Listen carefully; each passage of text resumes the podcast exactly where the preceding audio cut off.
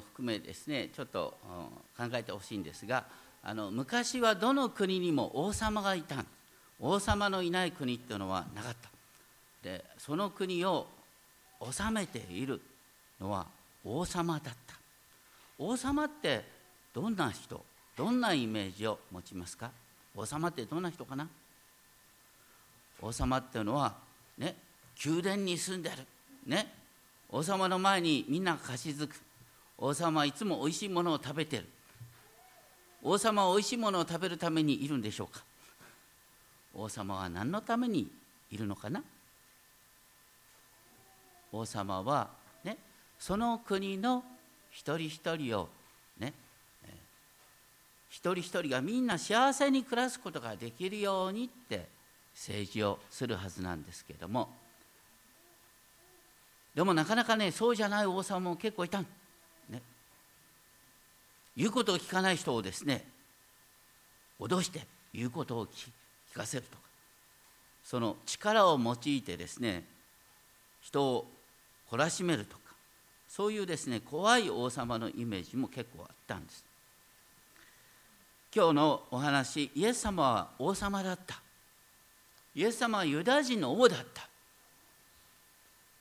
イエス様は王様だったんです。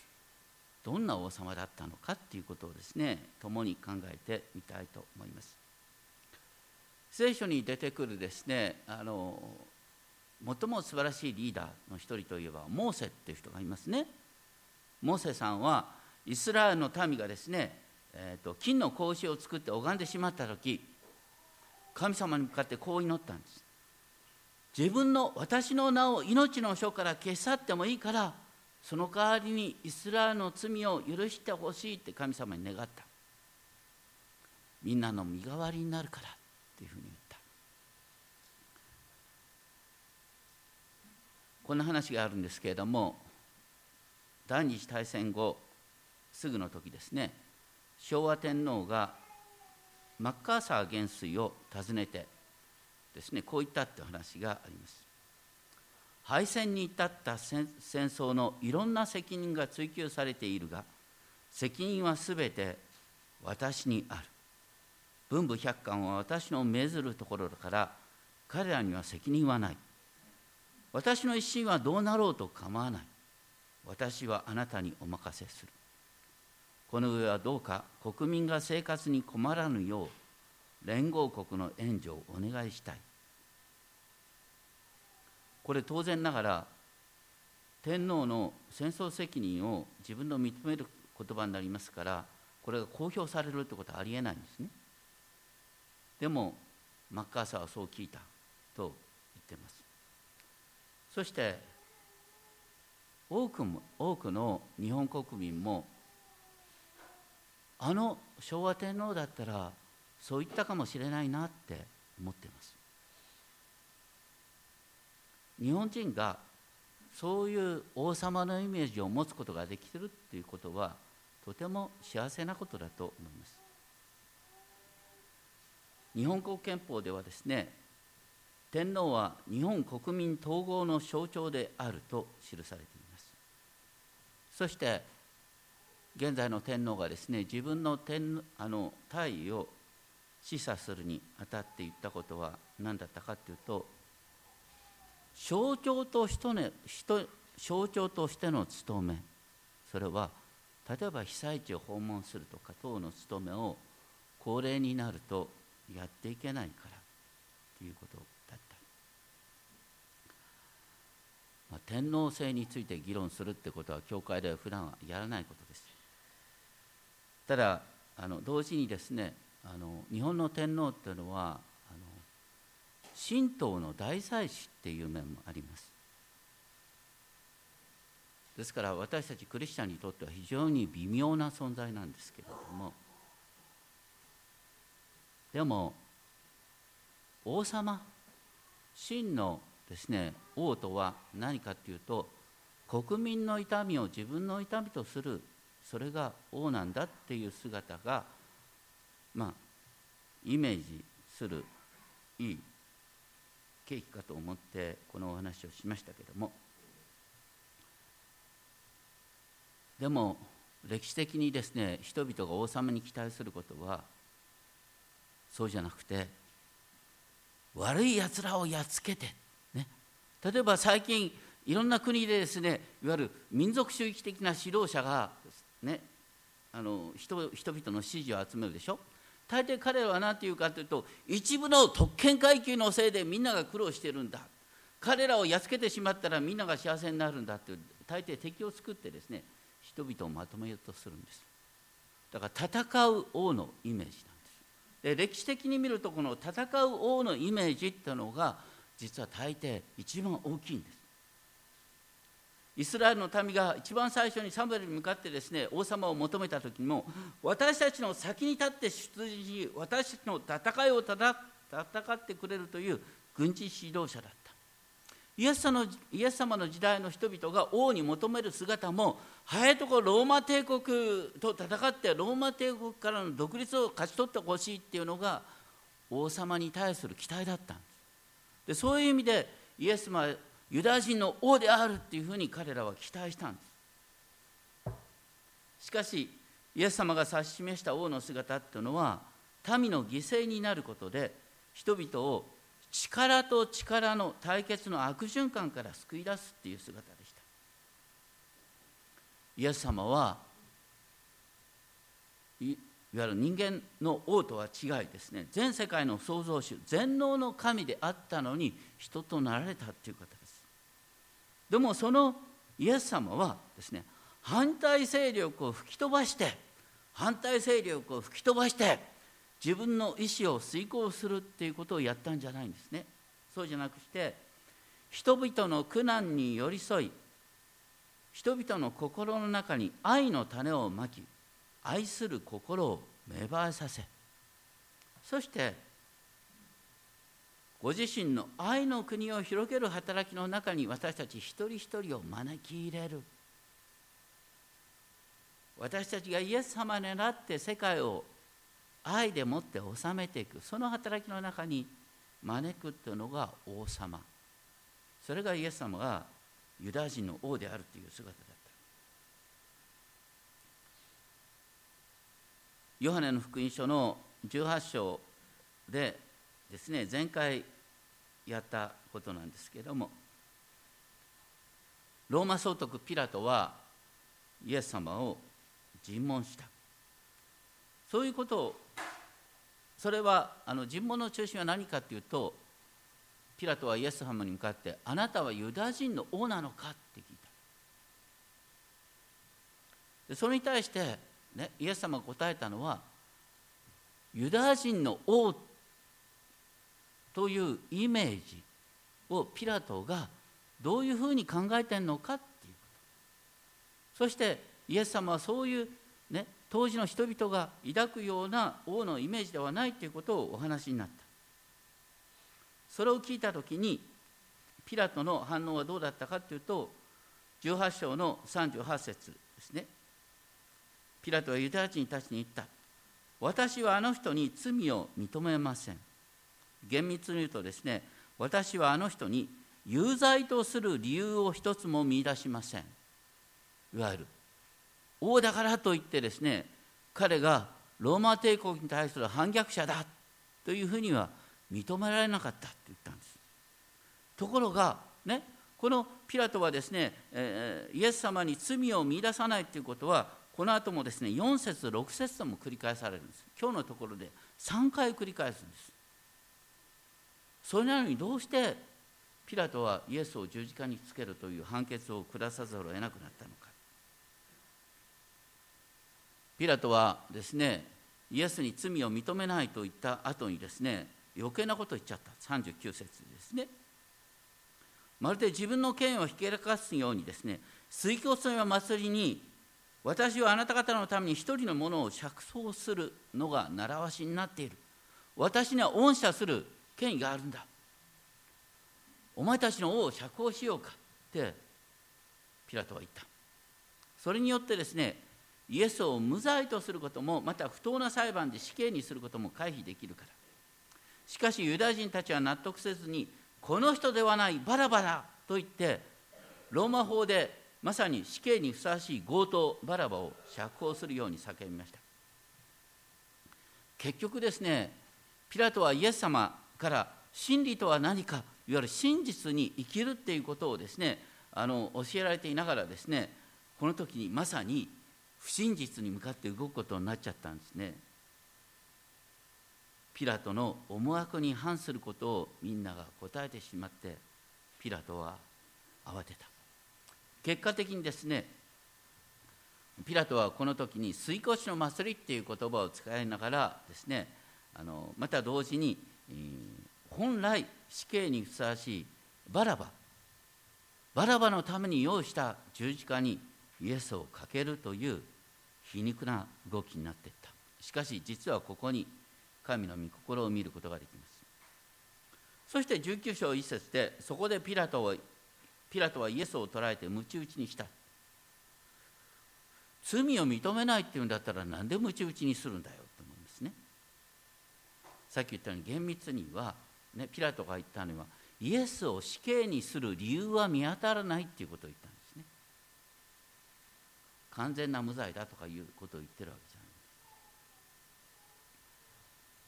とにかくですね、えー、なんでピラトはイエスに鞭打ちを与えたのか。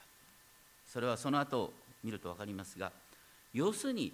イエスは弱っちい人間であってね人々が抱く王のイメージとは違うということを人々に見せつけようとしたんだと思います。当時の鞭打ちっていうのは恐ろしいですね。あの罰裁きだったんですね。鞭の先には病がついている病ですね。そして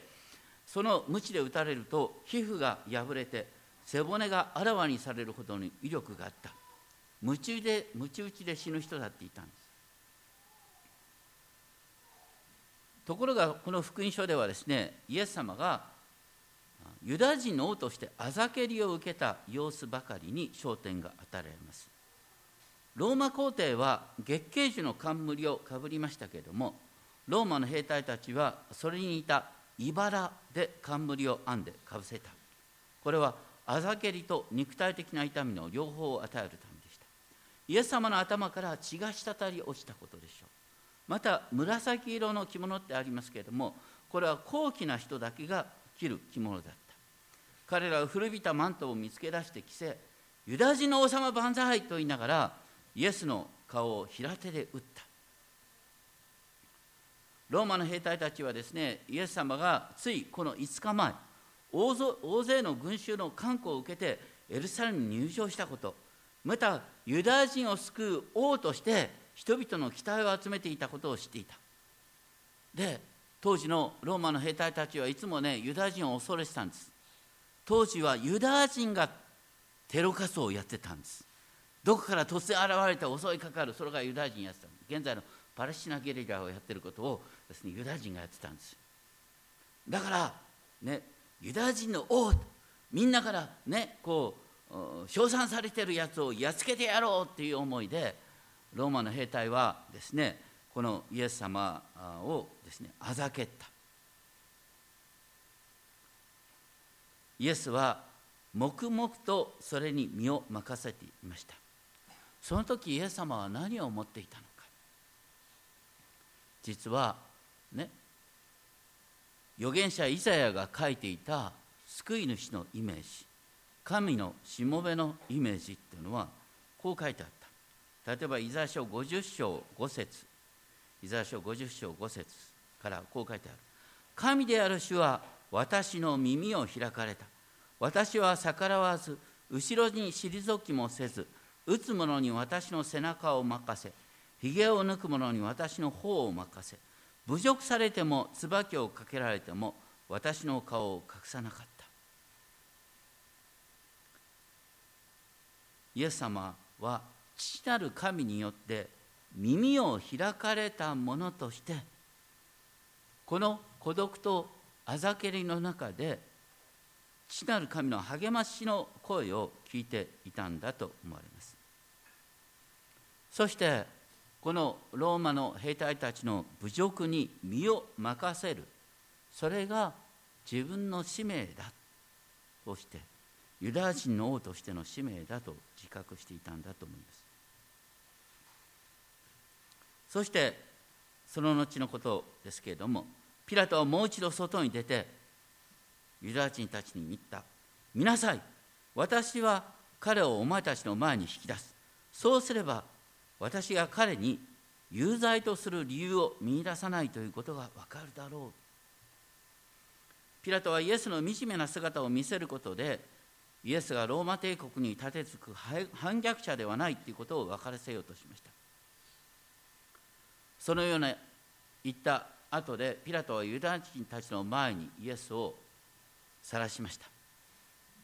その姿は鞭打たれて消耗し茨の冠で血を流し古びた紫色の衣を着た惨めな姿ですそしてその時五節ですけれどもピラトは人々に言います。見なさいこの人を。五節はですねさあこの人ですって言います書いてありますけれども伝統的な訳では見なさいこの人あのラテン語でですねエッケホモって聞いたことありませんか？エッケホモって。これはねよくヨーロッパの美術館に行くとですねエッケホモっていうタイトルの絵があるんです。何かっていうとこの人を見ようです。それはですねあのイエス様のこの時の姿。で今日この後で歌う賛美歌もこの人を見よう、ね、賛美歌121番となりますけれども。私たちはこのですね惨めな苦しんでいる姿に王としての威厳を見るように招かれている。だから王様のイメージは威張る人じゃなくて民と共に苦しむ人であるっていう姿を見るように招かれている。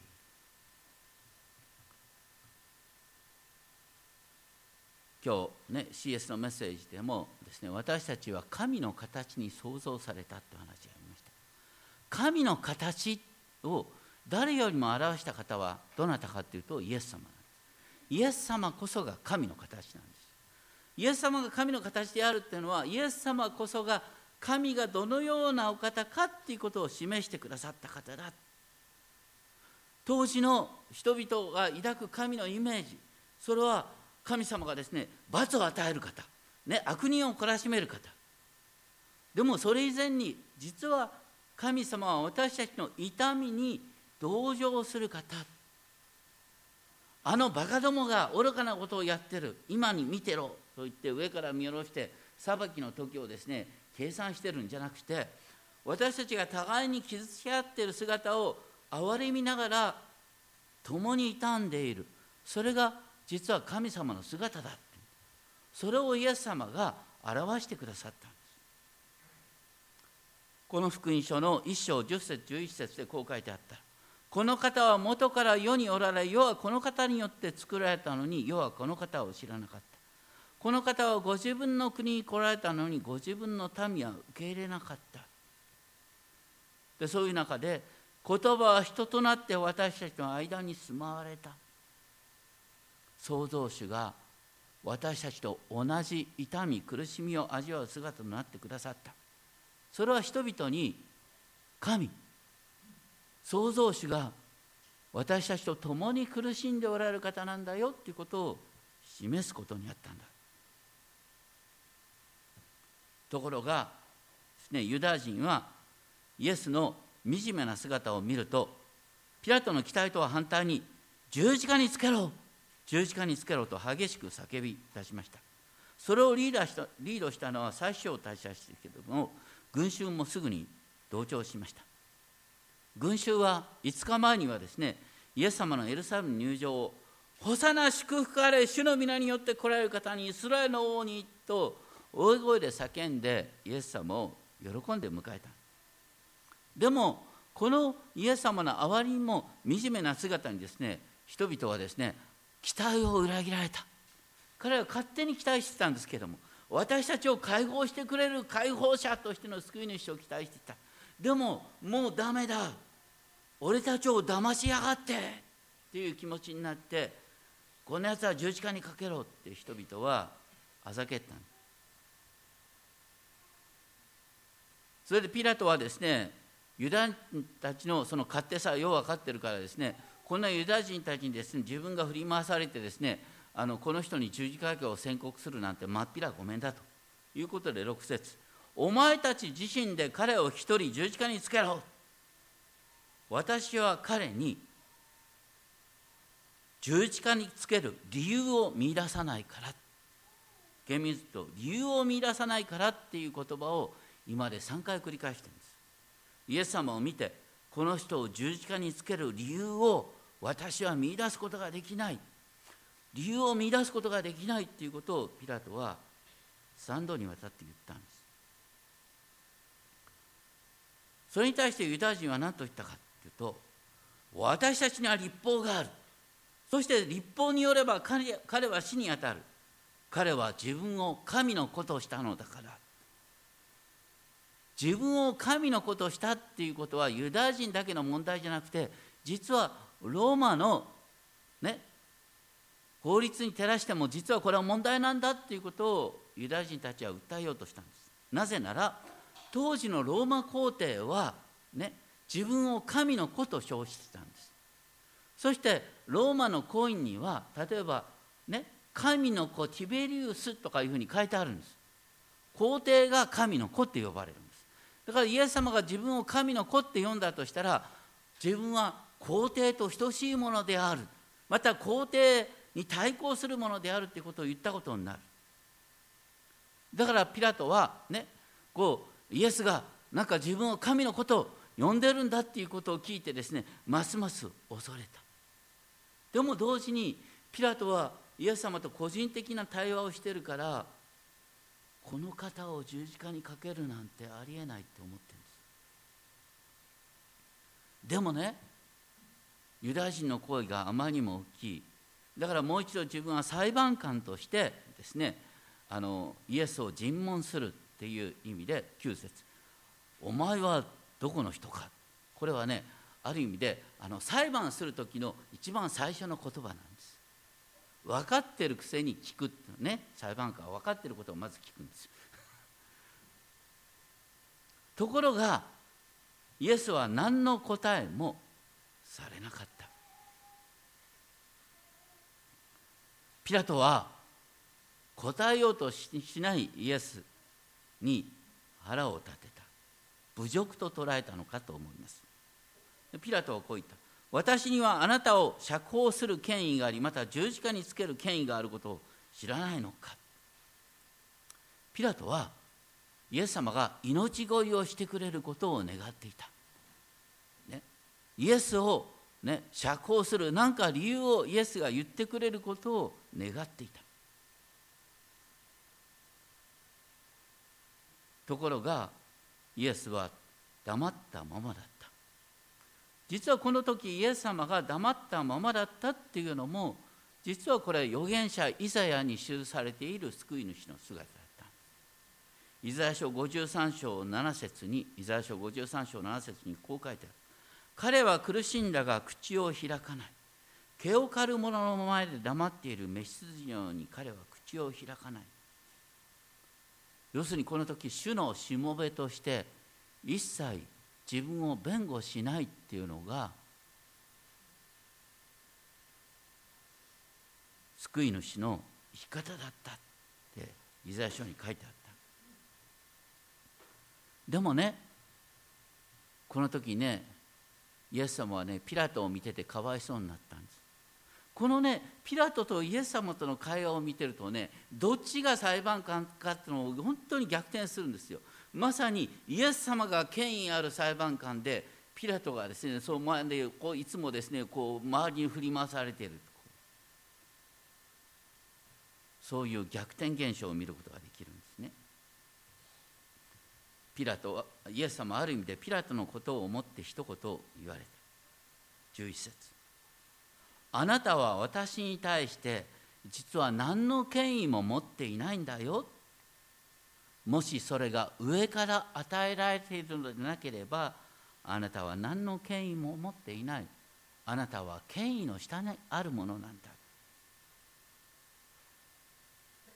だから罪があるとしたらあなた以上にあなたにこの私を差し出したユダヤ人たちに大きな罪があるんだって。まるでねピラトに同情するようなことをイエス様がおっしゃった。同時にこれはピラトに警告を発してるんですよね。あなたは本当の権者を知ってるか。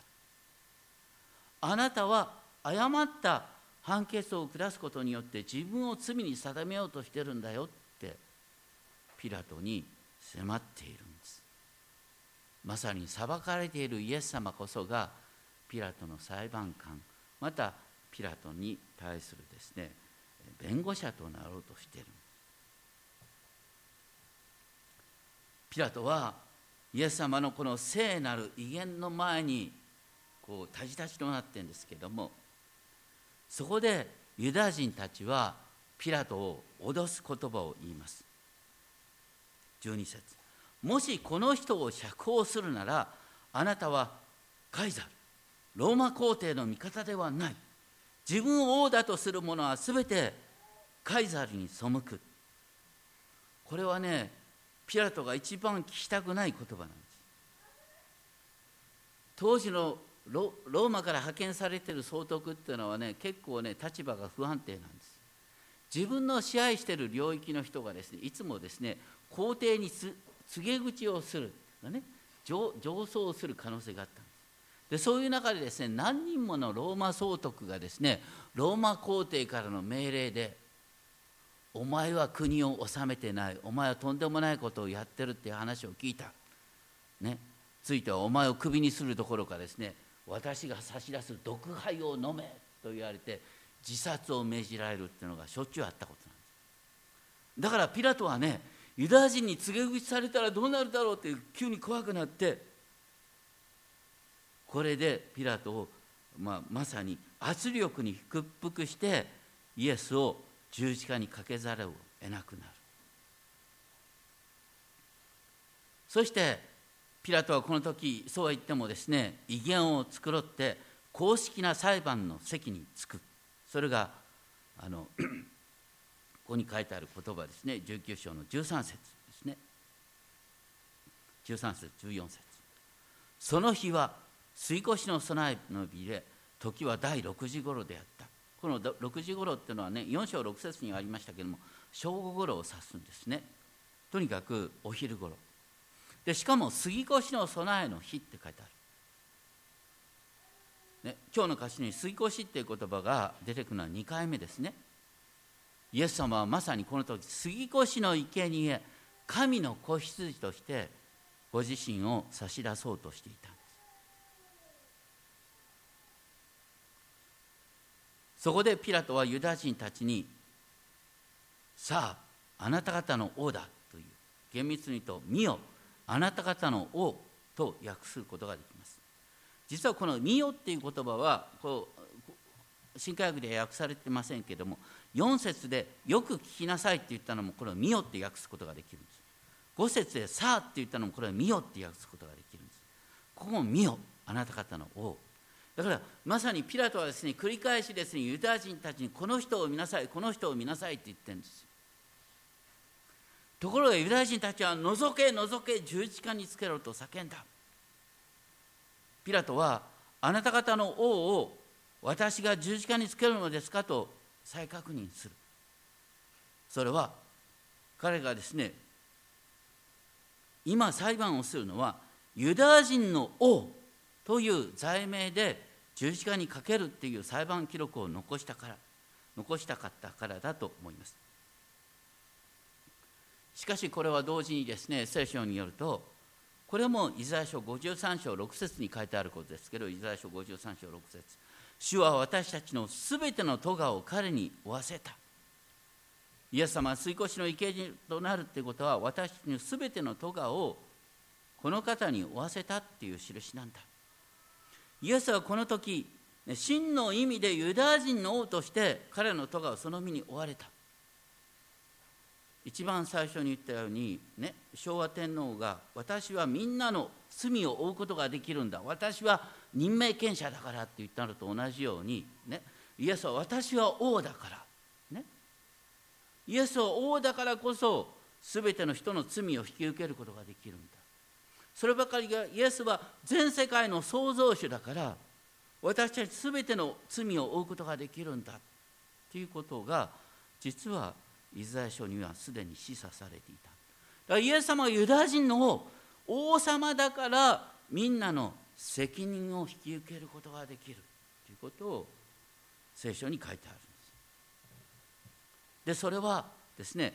杉越の生贄っていうのは何だったかというとねかつてユダヤ人がですねイスラエルの民がエジプトで奴隷であった時にね水越の生贄を捧げてその生贄の地をですね鴨居と門中に塗った家の前を神の怒りは過ぎ越した、ね、それによってユダヤ人は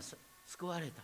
だからあの水越の生贄っていうのはユダヤ人にとって解放のシンボルなんです。イエス様が今水越の生贄となるってことは、ね、ユダヤ人を解放するばかりか私たちを罪の奴隷状態から解放する。そしてヘブル書2章の14節によれば悪魔という死の力を持つ者の支配から死の脅しから解放するっていうのがイエス様のですね子羊としての姿だったんですところでねイエスイエス様が十字架にかけられるそのあの理由はここでユダヤ人の王ってことになってるでしょ？これはねこうこのヨハネの福音書の一番の特徴です。あの他の福音書ではですね厳密に言うとイエスが何で、ね、十字架にかけられたのか法律的な見地は何も書いてないんです。例えばマタイによる福音書ではですねピラトはですねあの暴動になりそうになったからねこうこの人の責任は私にはないと言いながら十字架につけたって言って全然ね裁判の理由になってないんですよ。またあのマルコではですねピラトは群衆の機嫌を取ろうと思ってイエスを引き渡したって書いてある。これも判決の理由になってないんです。からあルカではですねピラトはですねあの人には死に当たる罪は見つからない。で釈放すると言った。でもユダヤ人たちが十字架につけろと大声で要求しそしてユダヤ人の行為が勝った。だからねピラトはイエスを十字架にかけたって書いてあるんです。だからマタイ、マルコ、ルカともですねイエスが何で十字架にかけられた？ローマ法的な見地からは何の理由も書いてない。でもヨハネの福音書ではローマ法的な見地からイエスが何で十字架にかけられたかっていうことが書いてあるんです。ユダヤ人の王だから。どうしてユダヤ人の王だから十字架にかける理由になるのかっていうと、ね、今日繰り返し言ってるのに当時の人々が抱くユダヤ人の王っていうのはローマ帝国からユダヤ人を解放する軍事指導者なんです。でもピラトはイエスは軍事指導者じゃないって分かってるんです。でもユダヤ人の王っていうね札をつけたら一応軍事指導者として革命指導者として十字架にかけたっていう言い訳がつくんです。とてもずるいねピラトね。自分の立場を守りながらでも心の中でとてつもない嘘をついてるんです。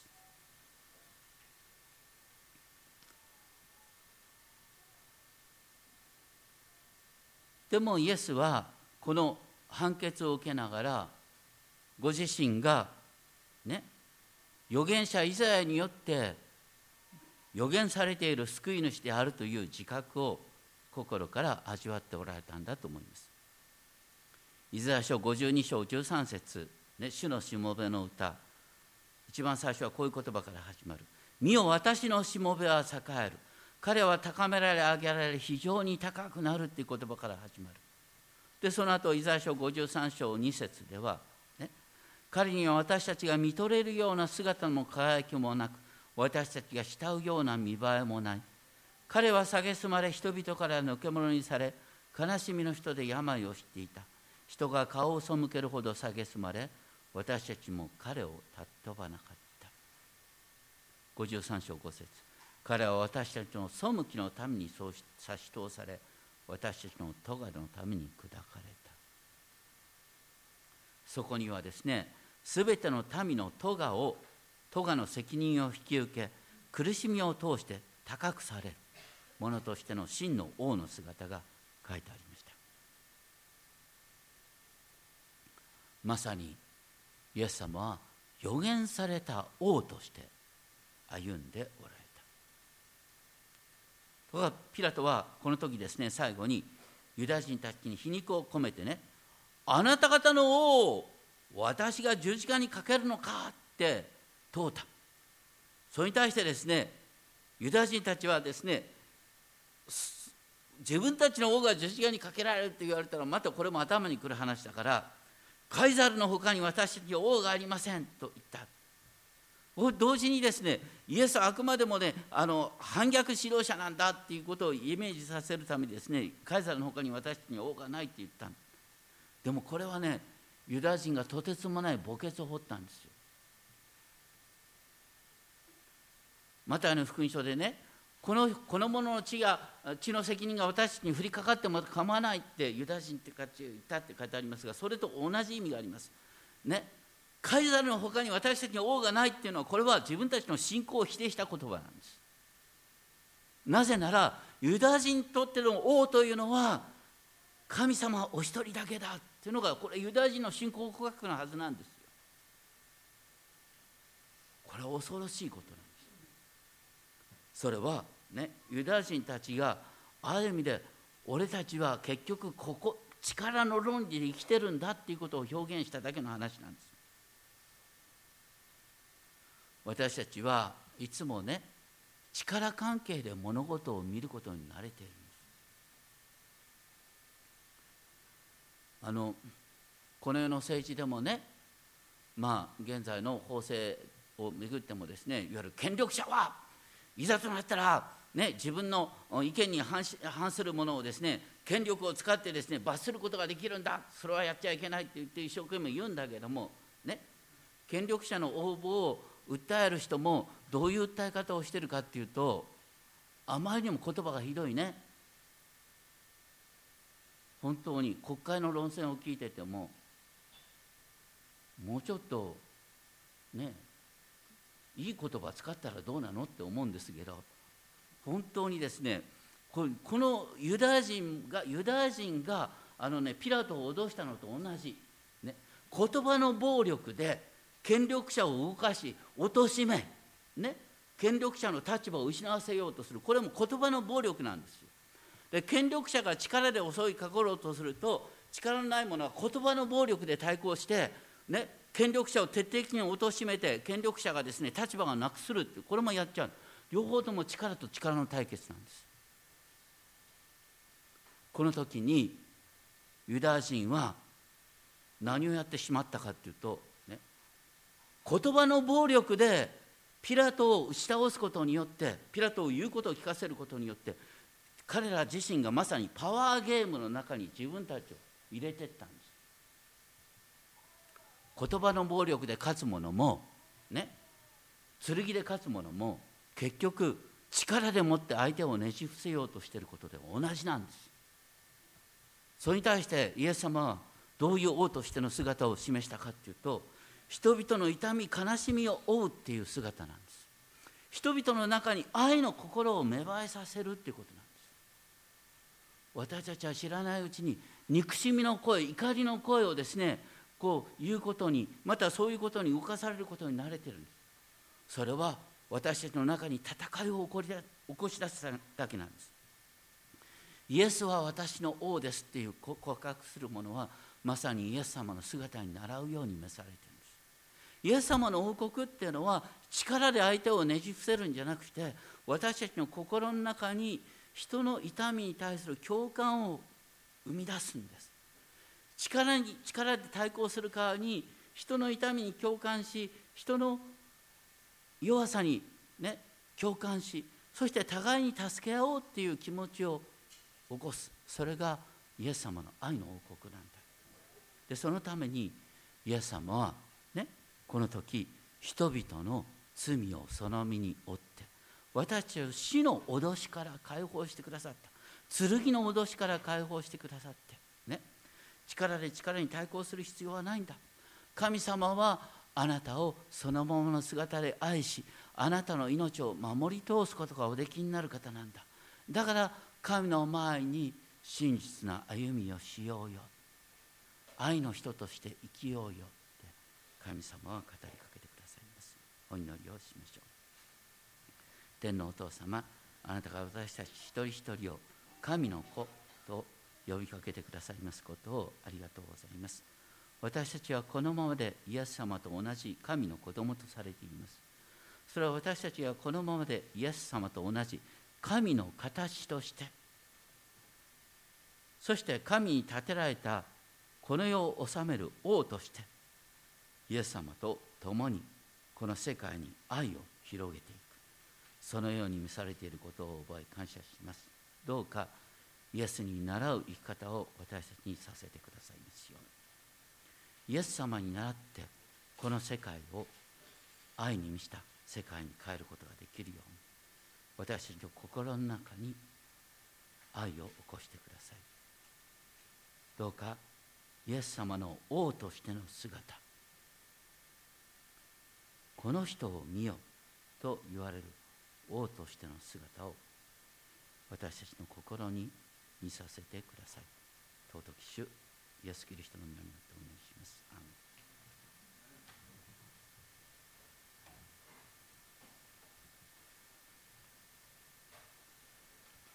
本日の応答の賛美